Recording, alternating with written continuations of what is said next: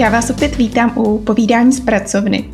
Já zase takhle na začátek musím zopakovat, že jsem strašně ráda, že posloucháte. Ty zprávy od vás, kterými chodí, jsou prostě boží. Třeba teď eh, jedna z nedávna, já vám schválně přečtu kousíček. Jsem ráda, že jste tu vy. Děláte to zajímavý a takový srdečný a prostě pro ženy, pro mámy. Je to hodně inspirativní a už také trošku přemýšlím, že bych se vrhla na nějaký to malý tvořeníčko. Tak jestli vás to takhle inspiruje a motivuje, tak eh, můj cíl z podcasty je jednoduše splněn.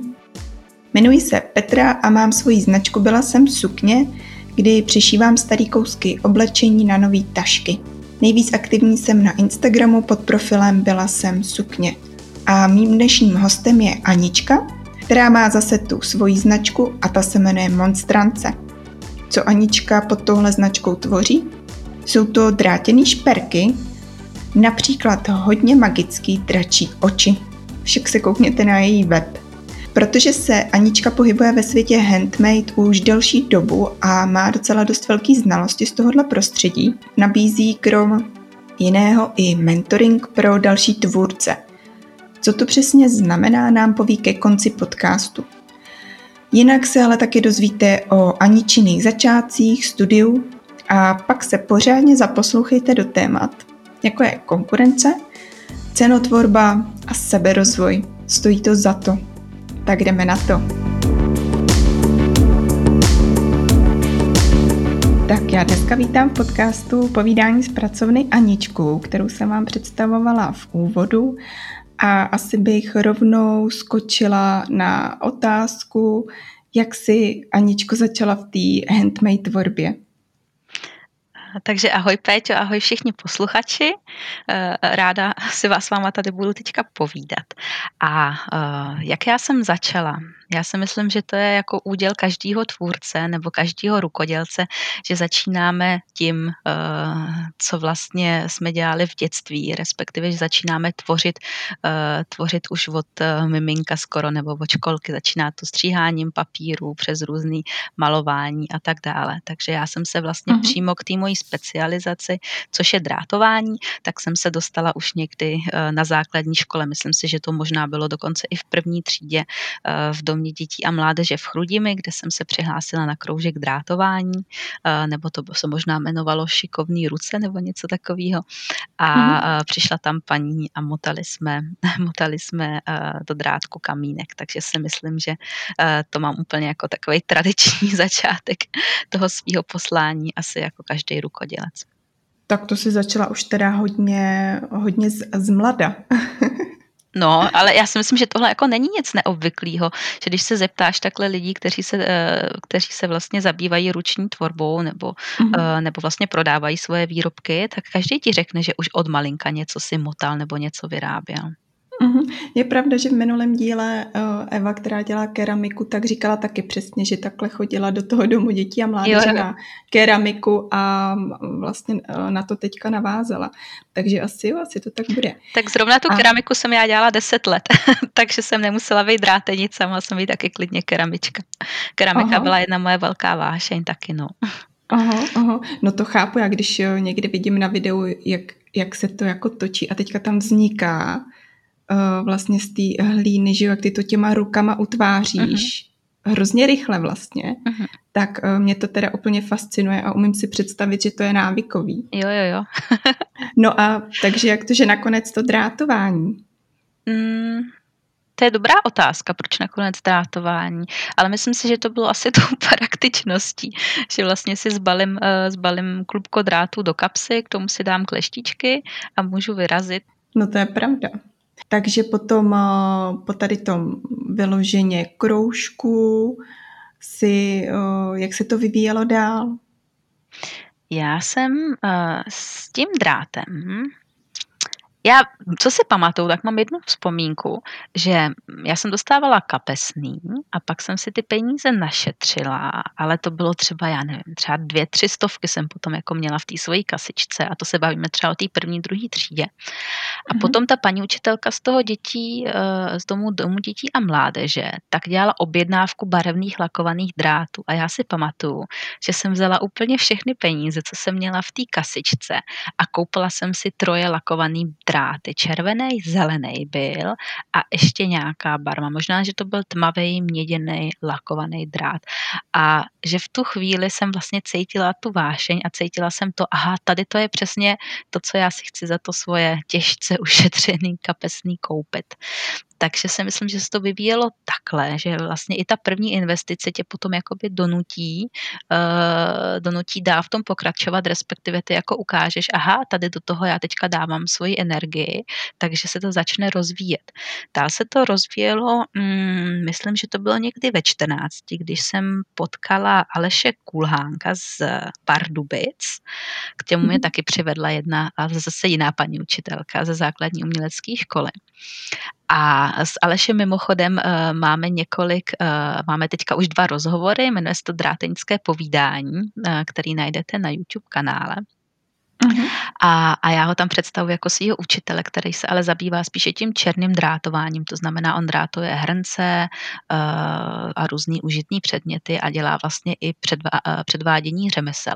No a pro Aleše já jsem začala um, vlastně vyrábět uh, takové drobné uh, drátované kamínky, jako přívěsky a tak dále. A on byl vlastně první, kdo mě dal uh, k dispozici takový, řekněme, profesionální verkcajk, ale to profesionální verkcajk uh, znamená znamená, byly to třeba jedny kleštičky, který, který měly vroubky a zároveň štípačky. Jo, takže pro mě teďka jako úplně banální věc, ale tenkrát, eh, když vlastně člověk si, nebo jsem do toho nemohla tolik, tolik eh, investovat jako teďka, tak, eh, tak to byl ohromný poklad. A on mě právě poprvé ukázal, že se dají drátovat nejenom užitné předměty, jako jsem dělala třeba hodně svíčky nebo vajíčka na Velikonoce, ale že se z toho dají dělat šperky. Takže já si myslím, že tady v těch 13-14 to byl jako další velmi důležitý milník, že jsem toho Aleše potkala. A uh, studovala si pak něco tady v tom jakoby oboru, nebo jsi to furt udržovala na nějaký jakoby uh, bázi ala záliba? Eh, já jsem to nestudovala prakticky, protože co vím, tak eh, ani jako v Česku žádná drátenická škola neexistuje. Vlastně děkuji, mm-hmm. že teďka to říkáš, protože bych se ráda podívala, jak je to na Slovensku, protože vlastně původní technika drátování nebo drotárstva pochází právě ze Slovenska. A tam je to hodně rozvi, rozvinutý, tam je to ještě několik jako rodin, který to opravdu udržují po generace, to drátenické řemeslo v rodině, takže, takže to je dobrý point, já se na to to potom podívá. Mm-hmm. A uh, na co se ptala? Promiň, takže... Ne, to někdy ty myšlenky... No, já jsem se zaciklila, to tam klidně nech. Já jsem se ptala na to, jestli jsi teda studovala něco. Jo, jestli jsem studovala. Úplně něco jiného a tady to bylo jakoby koníček třeba uh, mimo, který se pak časem uh, převážil a stala se z něj vlastně uh, tvoje práce. Eh, já jsem drátování jako takové nestudovala. Chodila jsem teda jako v rámci toho koníčku, ještě kromě domů dětí a mládeže jsem chodila do základní umělecké školy na malování a mhm. tam jsem chodila taky hodně, myslím, že možná 8, 8 let a tam to bylo takový trošku oficiálnější, protože člověk dostával v pololetí a na konci roku vysvědčení a byla to přece jenom základní umělecká škola, ale tam jsme se zabývali hlavně tou, řekněme, uměleckou činností ve smyslu malování zátiší, portrétu a tak dále. Ale myslím si, že to pro můj vlastně budoucí život byla taky velmi důležitá, mm, důležitá součást, protože vlastně já teďka ty drátované návody, já si to všechno uh, potom potřebuju uh, překreslit, třeba zvlášť, když to předávám dál, dělat různé návrhy a hlavně uh, potřebuji myslet prostorově ve smyslu vrstvění těch různých materiálů a těch, těch různých technik. Takže si myslím, že to pro mě taky bylo, bylo velmi důležité. Ale co se mhm. týká mého studia, tak já mám vystudovaného bakaláře umění eh, na mhm. Filipově univerzitě v Marburgu v oboru umění, hudba a média. My jsme tam nedělali nic uh, praktického, to znamená, nebyly tam žádné dílny nebo něco takového, ale uh, mám vystudovaný právě, řekněme, marketing v oboru hudby, hudby a umění. To znamená, učili jsme se, jak fungují galerie, eh, jak se různé výrobky prezentují, jak se prodávají, mm. ale učili jsme se také vlastně o historii hudby, hudby hudebních skladatelů, o historii umění, dějiny umění. To byl můj oblíbený, uh, oblíbený předmět. No a momentálně jsem uh, ještě studentkou uh, na magistru na dějinách umění na té samé univerzitě, ale protože mám doma malé miminko, tak uvidíme, jestli se ještě ke studiu vrátím. Tak, možná škoda úplně to jako nedokončit, když už je to jednou započatý. To je pravda. Ale, ale tak vidíš jo, samozřejmě, jaký jsou priority. Myslím si, že si to umíš dobře sama nastavit, tady to v hlavě. No a takže teďka, co jsem z toho pochopila, tak jsi asi na mateřský a u toho teda máš tu živnost, máš k tomu spoustu, spoustu aktivit. Co já vím, tak máš velkou facebookovou skupinu, kde podporuješ rukodělný výrobce, tvůrce, pak uh, nabízíš mentoring v rámci uh, teda handmade tvorby taky vlastně pro ty tvůrce. Co dalšího? Mm-hmm, to jsou teďka vlastně jakoby ty dva hlavní obory, co si vyjmenovala. Takže já se zabývám uh, za prvé drátováním a původně jsem, mm, řekněme třeba před třemi lety, kdy vznikla uh, značka Monstrance, tak uh, byla zaměřená pouze na prodej drátovaných šperků a na prodej originálních šperků. To znamená taková ta slow fashion, opravdu uh, vážení si jednotlivých vlastně šperků a přemýšlení o tom, co opravdu kupujeme, odkud to pochází, z jakých materiálů to je, kdo to vyrobil a tak dále. Ale postupem času, jak jsem začala tu svoji tvorbu sdílet na facebookové stránce eh, monstrance.cz, tak uh, jsem kromě, řekněme, mých zákazníků, což byla cílová skupina těch lidí, kteří si ty šperky chtěli ode mě koupit, tak se začala jakoby přirozeně uh, rozvíjet i skupina lidí, kteří jsou moc šikovní, nechtějí si ty šperky ode mě koupit hotové, ale zajímalo je, jak jsem je vyrobila. Takže na mhm. základě toho jsem um, založila svoji skupinu Magické drátování s Monstrance, kde vlastně jsem začala sdílet a sdílím do dneška svoje know-how o drátování, a um, dále se to rozvinulo uh, i do toho, že uh, tam pro ně uh, už i vyrábím různé placené návody, uh, mám hotový videokurs, mám hotový uh, e-book, jak začít drátovat šperky. A je to vlastně, uh, myslím si, že možná jedna z největších komunit, nebo jestli ne největší aktivní komunita uh, dráteníků v Česku a na Slovensku. Bohužel nedokážu říct, ale co, uh, co vím z toho online světa, tak myslím si, že v tom online světě uh, jsme možná největší a nejaktivnější. Uh-huh. A kolik vás tam je? Momentálně se blížíme k 15 set členů v tom magickém drátování. Vlastně tady z té skupiny potom ti, ti lidé, když je to naučím vyrábět, nebo zdokonalím uh-huh. to vyrábění, tak se začaly vlastně množit, množit dotazy, no a jak já to vlastně teďka prodám. Uh-huh. A, a holky, jak máte nastavenou cenu, kolik se za to mám říct? Nejčastější a nejoblíbenější otázka ve skupině. Holky, kolik byste za to dali? Nebo kolik by to mělo stát? Jo, a teď tam posnou, posnou fotku toho výrobku. Takže na základě toho eh, já jsem potom eh, založila svoji skupinu Rukodělní podnikavci a jmenuje se to podnikavci, protože z mýho pohledu to ještě nejsou jako velcí podnikatelé eh, se sakem a s kufírkem, ale jsou to jako podnikavci, že jsou jako podnikaví a zároveň už to jsou malí podnikatelé, protože mají živnostenský list. Takže z toho důvodu potom vznikla tahle ta skupina, ale musím říct, že to nebyl jako můj prvotní impuls. Já už jsem se předtím uh, pohybovala v jiných uh, uh, rukodělných skupinách, kde jsem jako aktivně uh, sdílela svoje zkušenosti. Jestli můžu schrnout, protože mi to přijde hezký uh, takový vývoj, že to na sebe všecko hezky navazuje, kdy ty si vlastně i studovala ten marketing v tom umění, pak si začala dělat něco sama, jakoby uměleckého a s tím ruku v ruce vlastně byla ta potřeba toho prodeje, potažmo marketingu, následně to předáváš i vš, jakoby dalším uh, lidem, kteří jsou v té samé situaci, tak mi to přijde takový hezký uzavřený kruh, jak, jak to vlastně, jak to k tobě přišlo.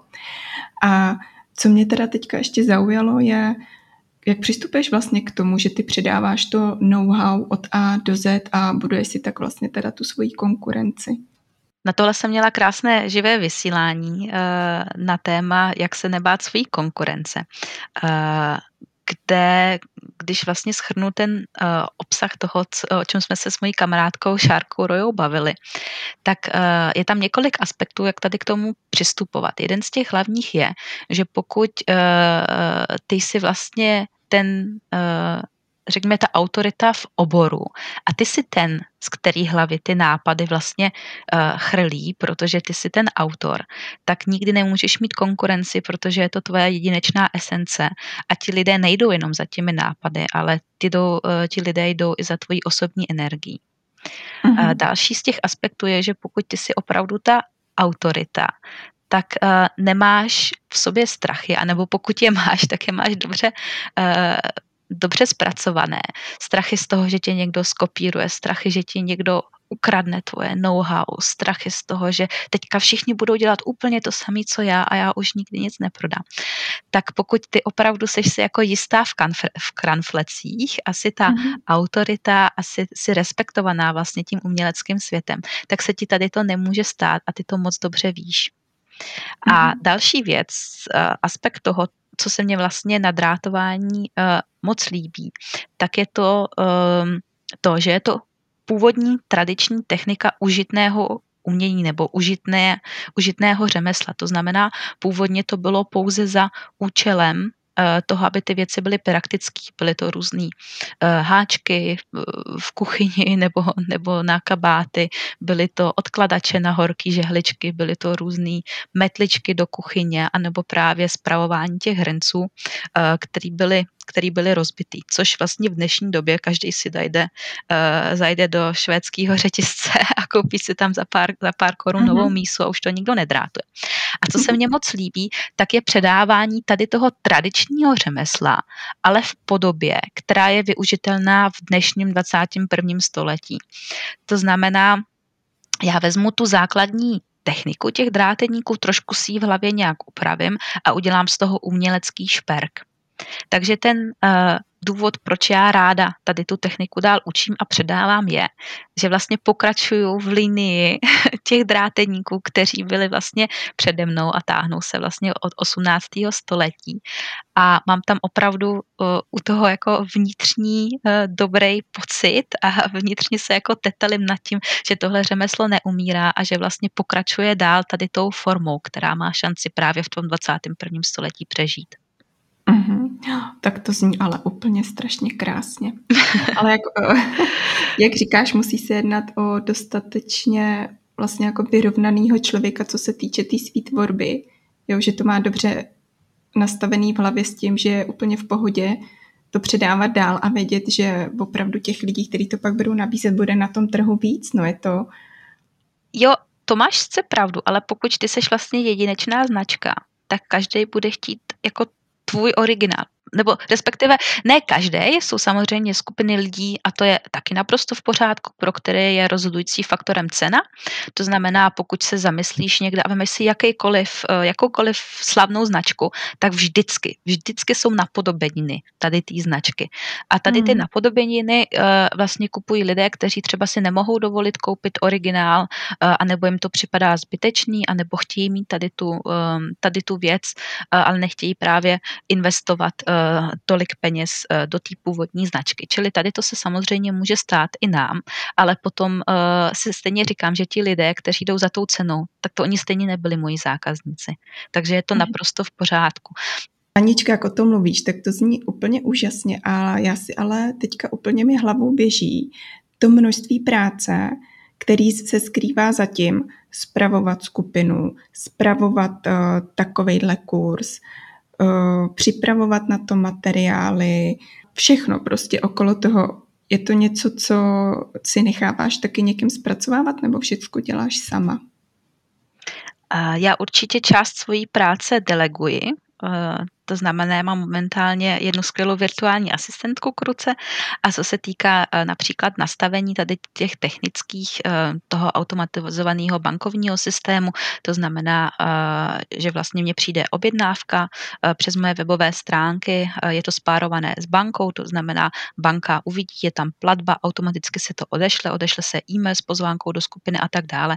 Tak tady ty všechny technické věci já jsem právě delegovala na svoji skvělou virtuální asistentku, ale samozřejmě jsem to tak neměla vždycky, protože na začátku podnikání uh, uh, si člověk uh, všechno dělá sám a za další chybí uh, většinou finance na to, mm-hmm. aby člověk uh, si k sobě najal někoho.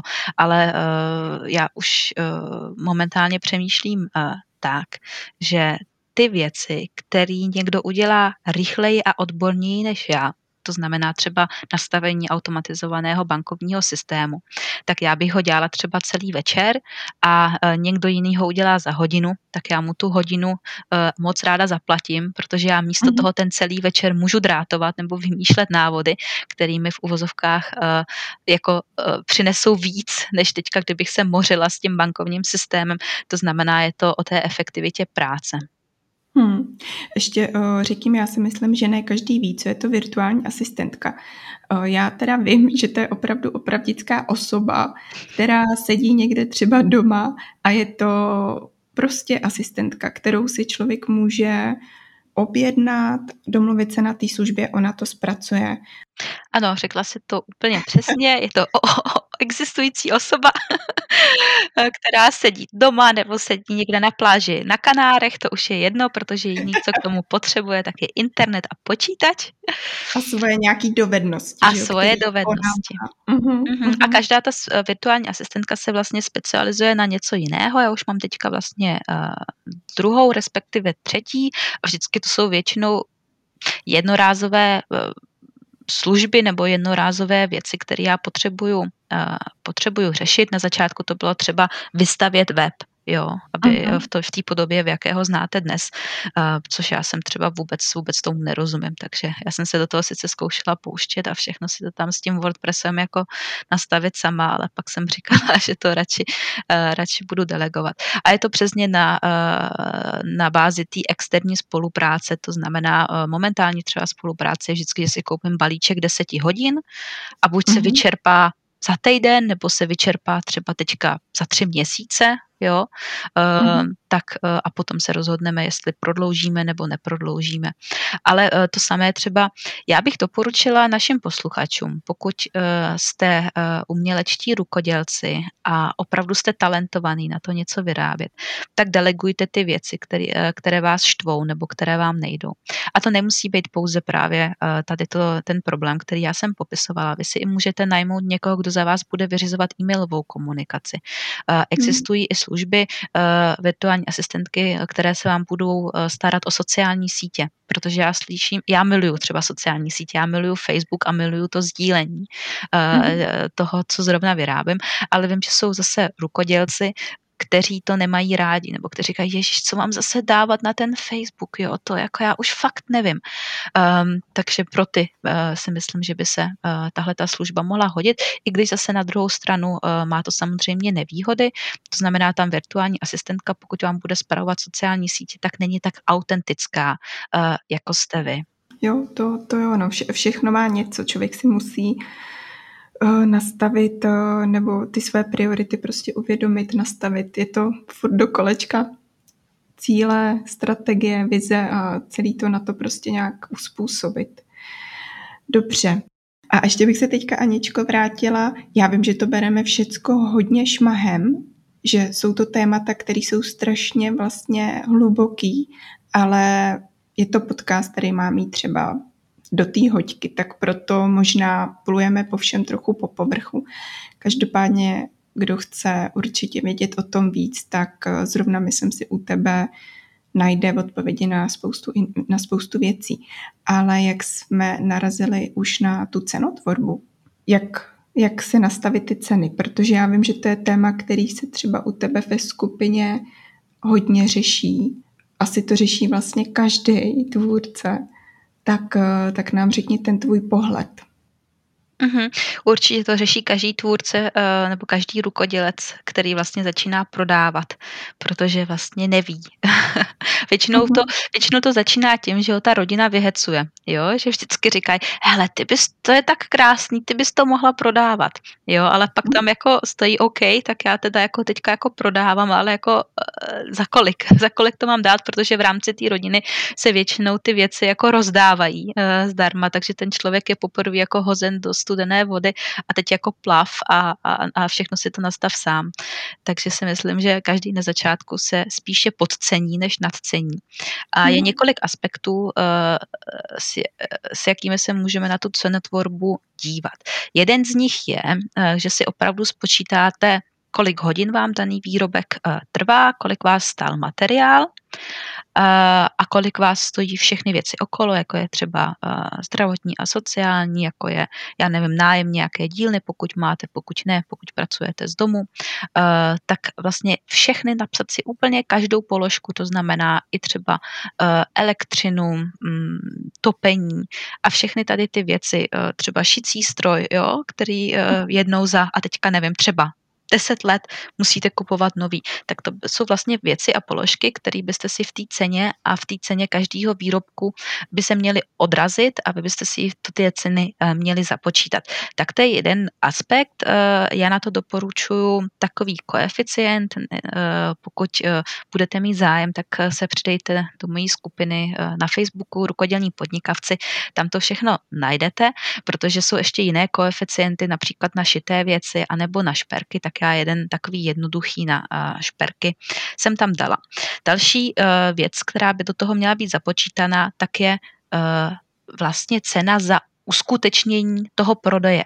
To znamená, vy můžete mm, jako rukodělec ten výrobek vyrobit a teďka ho dát někam do obchodu nebo do galerie nebo na trhy tak a teďka ho někdo prodejte za mě a já už se o to nestarám. Já jsem ho vyrobila a tím moje práce skončí. Jenomže ve většině případů tady tím vyrobením toho výrobku ta práce neskončí, ale teprve začíná. To jsou potom ty dotazy, jako jak vyrobím uh, webové stránky, kde si mám udělat e-shop. A kde, aha, mám e-shop, tak já ještě k tomu potřebuju obchodní podmínky. A kde je seženu? A jak je to vlastně to s tím GDPR?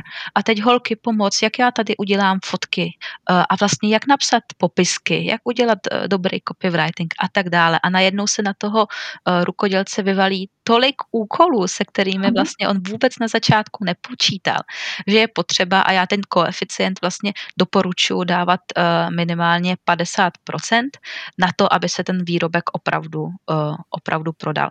Pokud si tam dáte i ten koeficient, že se vám ta, uh, ta cena um, takhle změní, tak máte potom i prostor na velkou obchod a malou obchod. To znamená, pokud se vás někdo zeptá na vyšší množství k odběru toho, toho vašeho výrobku, tak máte opravdu eh, potom i prostor dát mu tu velkoobchodní cenu.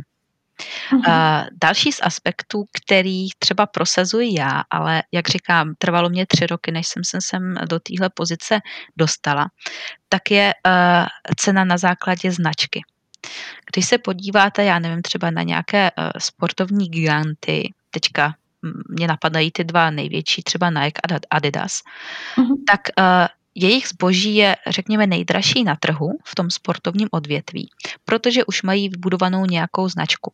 Ale když se kouknete potom kvalitativně, třeba na nějaké uh, oblečení z nižší cenové kategorie, tak ne vždycky poznáte markantní rozdíl uh, v ceně a v kvalitě. To znamená, uh, ti lidé potom platí za značku.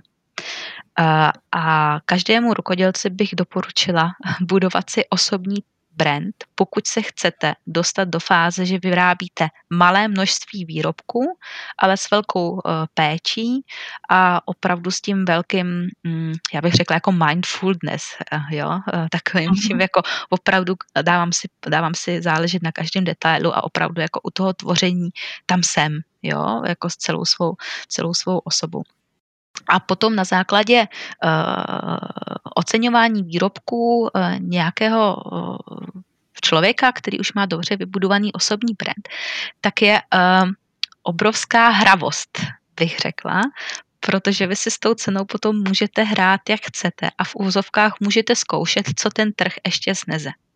Mně se mm. moc, kdybych třeba uvedla teďka konkrétní příklad, tak mně se moc líbí obrazy od uh, Lény Browner. Uh, myslím, že je aktivní na Facebooku, ale ona jede především Instagram a dělá krásná storíčka ze svého všedního dne, jak třeba jde Prahou, jak jde na kafe, potom večer mm. maluje nebo ukazuje prostě různé malinké rituály a tak dále.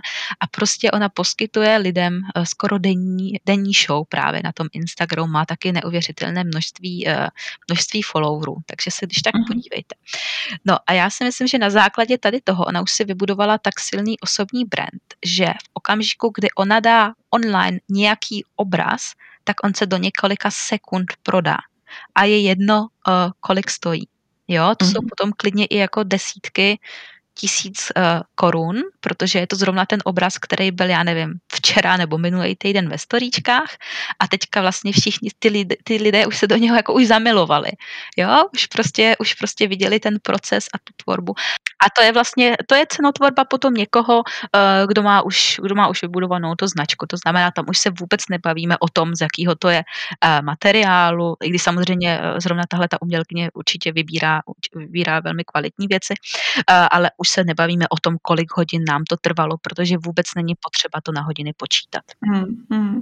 Aničku, tak to jsme se dostali na ten uh, druhý uh, konec týce na tvorby a teďka, když teda jsem, tak uh, mamka na mateřský, něco si šiju, pak teda mi řekne ta rodina, hele, tak, uh, tak to máš to hezký, tak to prodávej, tak jak si mám nastavit tu cenu, co by si doporučila, jo, jestli kouknout se, dejme tomu na flair, za kolik to dělají ostatní a nějak se tak do toho, do toho průměru trefit, nebo myslíš, že je ta nejlepší cesta? Já bych se nejdřív zeptala, co je tvým cílem? Je tvým cílem si na, v mateřský teďka, řekněme ty tři roky, rozjet nějaké podnikání, ve kterém ty můžeš fungovat potom po třech letech, nebo je tvým cílem prostě si ještě tady uživit uh, a kromě mateřský potřebuješ prostě uživit tu rodinu a potřebuješ vydělat tolik a tolik uh, tisíc třeba ještě v tom měsíci, protože spousta uh, žen, co já třeba um, z mých zkušeností potkávám,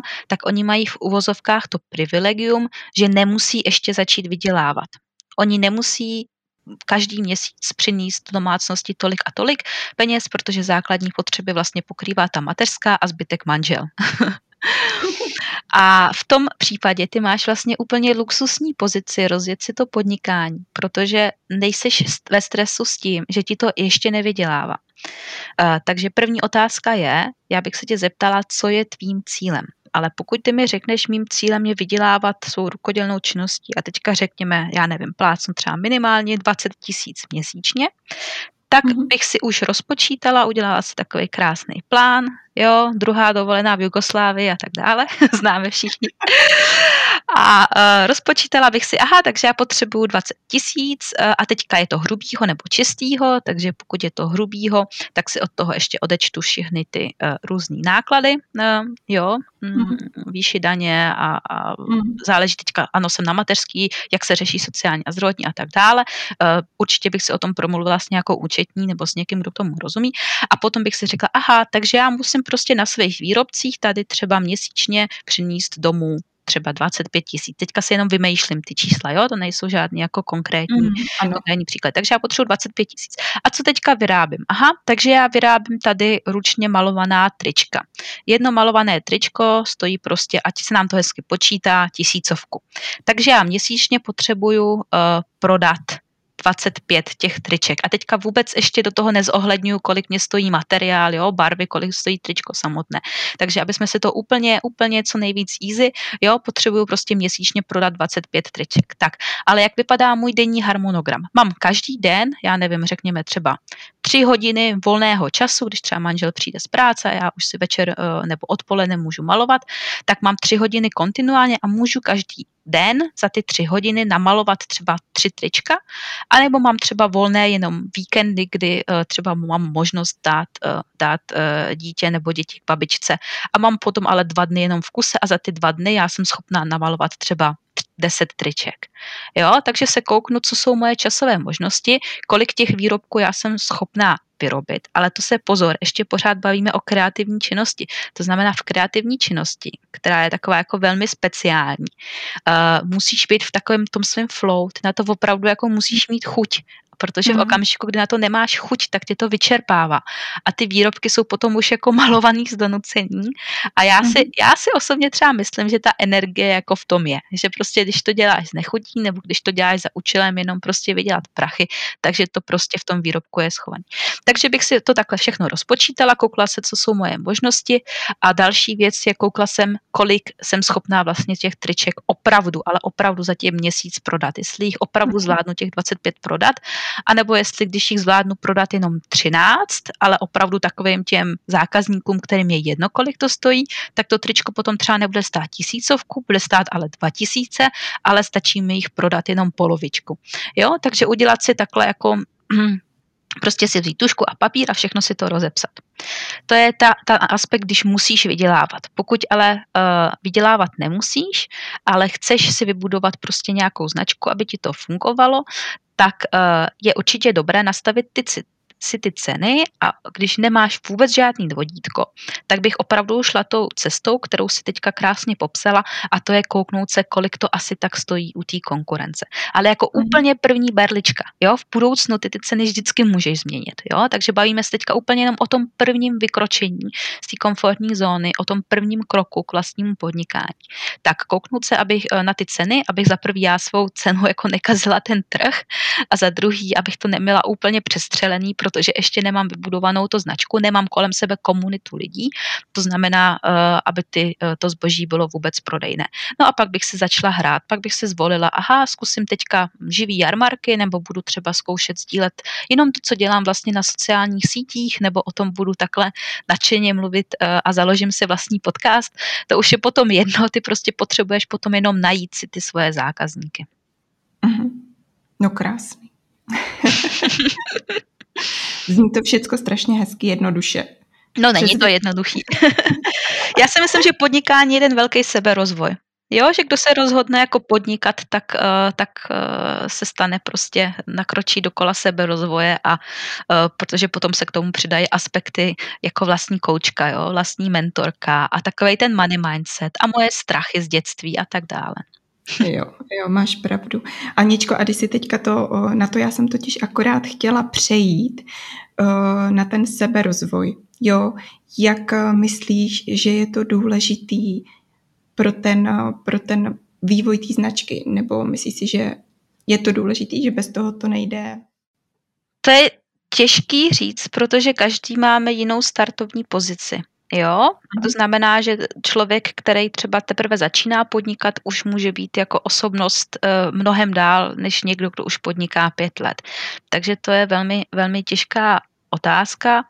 Uh, každopádně ten seberozvoj se stane jako automaticky, protože uh-huh. s každou bariérou, kterou já jako rukodělec, na kterou já jako rukodělec narazím, tak musím něco překonat. A musím něco překonat buď technických parametrů, jo, to znamená, tady třeba potřebuju webovky a automatizovaný systém, anebo právě uh, svých vnitřních bariér. Potřebuju překonat sama sebe. To znamená, pokud někdo uh, třeba nebyl uh, byl zvyklý, uh, řekněme, ze svého dětství, kdy třeba pletené věci se jenom dávaly jako dárky, jo, k Vánocům, mm. nebo se rozdávaly i třeba sousedce, tady šála upletená za, já nevím, mm, švestičky z vlastní zahrádky, tak, tak najednou ten já v sobě mám uložený program, že pletené věci se darují. Že by vlastně byla až drzost chtít mm-hmm. za to peníze. Takže já teďka stojím, pokud budu eh, chtít eh, prorazit eh, v pletených outfitech nebo v pletených věcí, věcech, tak stojím před problémem, aha, já teďka nejdřív musím překonat tu bariéru sama v sobě a vůbec si dovolit si začít tady ty věci prodávat, protože tam mám právě z dětství už nějaký program. A těchto programů prostě jako tisíce, jo, to teďka byl jenom jeden, jeden z příkladů. Promiň, uh, přesně teďka myslím na to, že mi taky trvalo se vlastně stotožnit s tím, že uh, přešívám starý použitý oblečení. Jo, mm-hmm. že tam, že to je přesně to, že jak já můžu účtovat si něco za to, že vezmu starou téměř vyhozenou věc a chci ji jakoby prodávat. Jo, že to je taky nějaký jako zažitý, že, jo, že to přece nejde, jako kupujou se nové věci. Jo, jako přesně. Staré věci. Přesně, přesně. A potom narazíš třeba na komunitu lidí, eh, kteří se eh, zabývají právě upcyclingem jo, a recyclingem, který si by si v životě třeba nekoupili novou věc, protože nechtějí právě eh, rozšiřovat tady ten konzum, ale kupují jenom prostě staré věci. A tady ti lidé, to jsou přesně potom tvoje cílová skupina, protože tím nabídneš tu víc nabídneš nejenom tu krásnou věc, ale nabídneš jim k tomu uh, i ten příběh, že to vlastně je, je druhý život té věci a že oni to nějakým způsobem, způsobem uh, obnoví. A to jsou třeba věci, to jsou potom sociální bubliny, které ty předtím když vlastně vykročíš do toho podnikání, tak vůbec neznáš, ty nevíš, že tady ty lidi existují. Ale teprve v mhm. okamžiku, kdy začneš pátrat, aha, kde já vlastně tady ty věci bych mohla prodávat, kdo má stejný pohled na svět jako já, komu tyhle ty věci z toho secondhandu nepřipadají jako použitý, jo?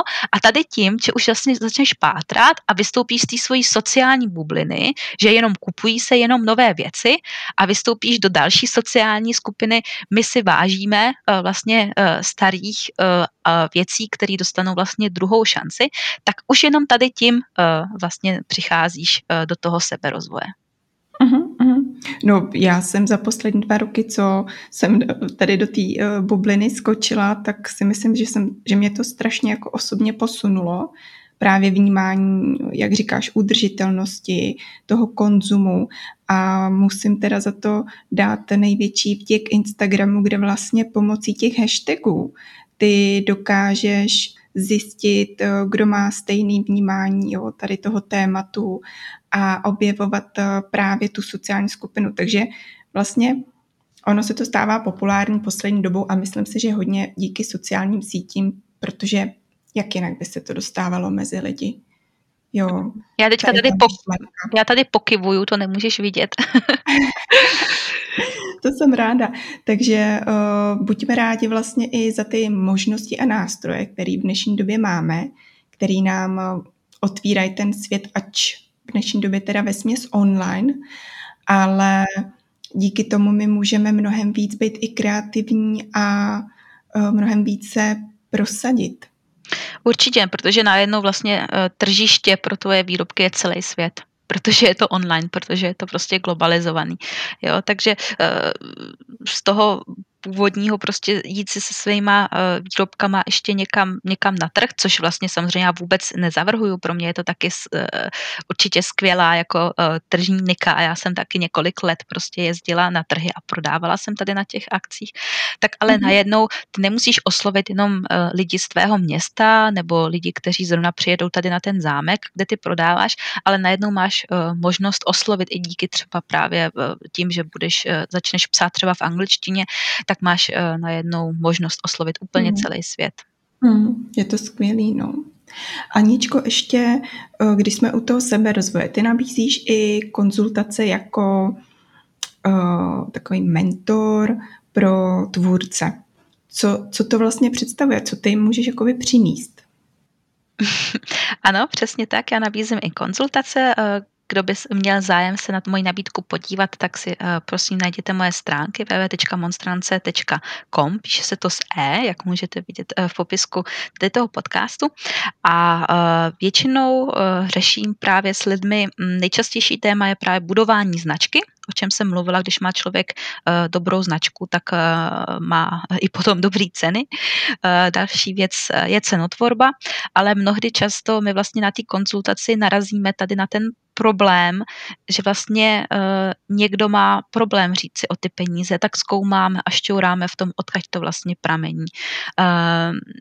Nebo řešíme i takovou jako podporu v tom, jo, já prostě tady musím každý den chodit do práce, ale vedle toho si ještě chci dělat svůj biznes, jak to jako zvládnu prostě energeticky a uh, jak si to mám všechno naplánovat tak, abych, aby mě to prostě nevyčerpávalo. Um, a kromě toho řešíme vlastně takový uh, celkový strategie, jo, že někdo ke mně přijde, hele, já mám tady prostě uh, značku tady toho a potřebuju buď, nevím, začít prodávat do zahraničí, nebo potřebuji uh, zesílit svůj Facebook, nebo potřebuji najít uh, vůbec jako vhodnou sociální síť uh, pro mě, jo. Mm. Takže ve výsledku bych řekla, i když ono se říká, že jako že devět řemesel, desátá vída, ale já bych řekla, že mhm. dokážu poradit vlastně v čemkoliv, ale co se opravdu jako úzce souvisí pouze s tím rukodělným podnikáním. Uh-huh, uh-huh. To zní úplně skvěle. Já si myslím, že uh, je vždycky dobrý mít uh, někoho, kdo naslouchá, protože vy to můžete třeba řešit stokrát doma s manželem nebo s rodičema, ale když je to někdo, kdo, kdo se v tom pohybuje a má o tom jako takovýhle povědomí hluboký, tak uh, tam opravdu ta zpětná vazba asi stojí mnohem víc za to. Určitě, já bych, eh, pokud jste jako v trošku v pokročilejší eh, fázi toho svého podnikání, anebo i pokud jste na začátku a můžete si dovolit prostě zainvestovat tady do mentora, tak ona to klidně může být i jenom jedna hodina, klidně jedna hodina třeba za za čtvrt roku na začátku, jako jsem mm. to mhm. třeba dělala já, to nemusí být, že jo, furt. A vy byste se divili, kolik toho za tu jednu hodinu stihnete jako probrat a jak vás to neuvěřitelně posune a ušetří vám to třeba jako měsíce času, protože mm. jeden z těch aspektů, jak se svého mentora vybrat, teďka říkám mentora a ne kouče, protože to jsou dvě rozdílné věci, tak eh, mentor je ten člověk, který si už tou vaší podobnou nebo stejnou cestou prošel, to znamená, on už má zkušenosti, on už ví, eh, takže já bych se vám, takže já bych doporučila celkově při výběru mentora najít si člověka, se kterým souzníte, kdo vám jako energeticky je sympatický, a řeknete si, jo, tady mám prostě k tomu člověku důvěru, ale zároveň i člověk, který už je někde výš a je někde, kde, kam vy se vlastně chcete dostat. To znamená, mm. on už vám prakticky dokáže vlastně ušetřit spoustu věcí. Třeba než já jsem zjistila si všechny ty byrokratické záležitosti, co člověk potřebuje pro to, aby mohl začít prodávat do zahraničí, na co si dávat pozor, jak to celý funguje, tak já tohle dokážu jako předat někomu během půl hodiny a přitom já jsem mm. na to potřebovala třeba rok to všechno jako pozjišťovat. Jo, takže tady, tady ty obrovské posuny potom se i díky té konzultaci můžou stát. Uh-huh. Uh, teďka nevím, jestli to bude uh, dobrá otázka, ale třeba pro tvůrce je vhodnější mentor nebo coach, nebo to záleží na té situaci? To záleží na té situaci. Coach uh, je, že jo, někdo, kdo už má to, to vzdělání toho kouče, má nějaký certifikát, nějaký kurz za sebou a ten coach vlastně coach klade otázky mm-hmm. a jsou tak vhodně zvolené, že ten uh, člověk se na to odpovídá sám. Ale nemusí to být pouze otázky v rámci podnikání, ale můžu to být i otázky v rámci právě uh, života nebo jo, životních otázek, životních rozhodnutí i různých jako problémů, které jsou třeba spíše na osobní úrovni. A ten coach nemusí mít vůbec uh, vzdělání a nemusí mít vůbec zkušenosti z podnikání a už vůbec ne z rukodělného podnikání. Mm. Když to mentor je člověk, který už naopak uh, má zkušenosti v daném oboru, dokáže vám vlastně poradit nebo říct, hele, já jsem to dělal před tolika lety tak a tak a dle mýho názoru bys to měla udělat teďka takhle a takhle. To znamená, ten mentor si vám už může do, eh, vlastně dovolit si vás vzít za ručičku a, a poradit vám, udělej to takhle a takhle. Jo? Takže to jsou jakoby dvě rozdílné věci. Každopádně já si myslím, že to je dobrá věc, že to není tak uh, běžný si třeba vzít nějakou konzultaci, že si lidi říkají, já si to přece vymyslím sám, ale uh, někdy na to, na nějaký ty, jak se říká, aha momenty, na který by si člověk prostě sám nepřišel, tak je to skvělý, jako když třeba cítíte, že jste vyhořelí, jo, nebo že uh, nemáte tu motivaci, nevíte, jak prostě znovu naskočit zpátky, tak tady to je věc, která opravdu, a jak říká Anička, může to být ta jedna hodina, vás dokáže vrátit zpátky do těch kolejí a vy můžete frčet dál. Jako v dnešní době, kdy si myslím, že ta celková že jo, nálada, motivace, pozitivismus prostě trošku klesá, upadá a nevypadá to moc dobře není moc vidět to světlo na konci tunelu, tak uh, opravdu každá hrada drahá. Určitě je dobrý eh, tady ty pocity z čeho s někým sdílet a, a, a požádat o radu.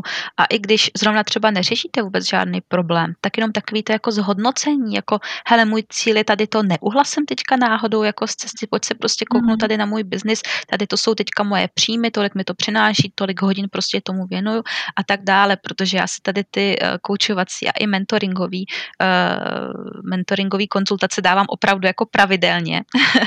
mm. a uh, od té doby, co jsem začala, uh, začala svůj biznis jako konzultovat, tak uh, se opravdu jako rozletěl, rozletěl do výšin.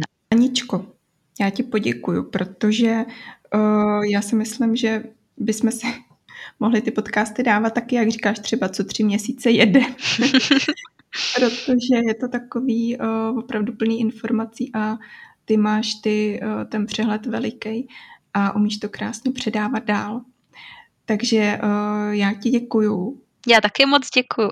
že jsi se podělila a myslím si, že, uh, že budou lidi taky moc spokojení posluchači.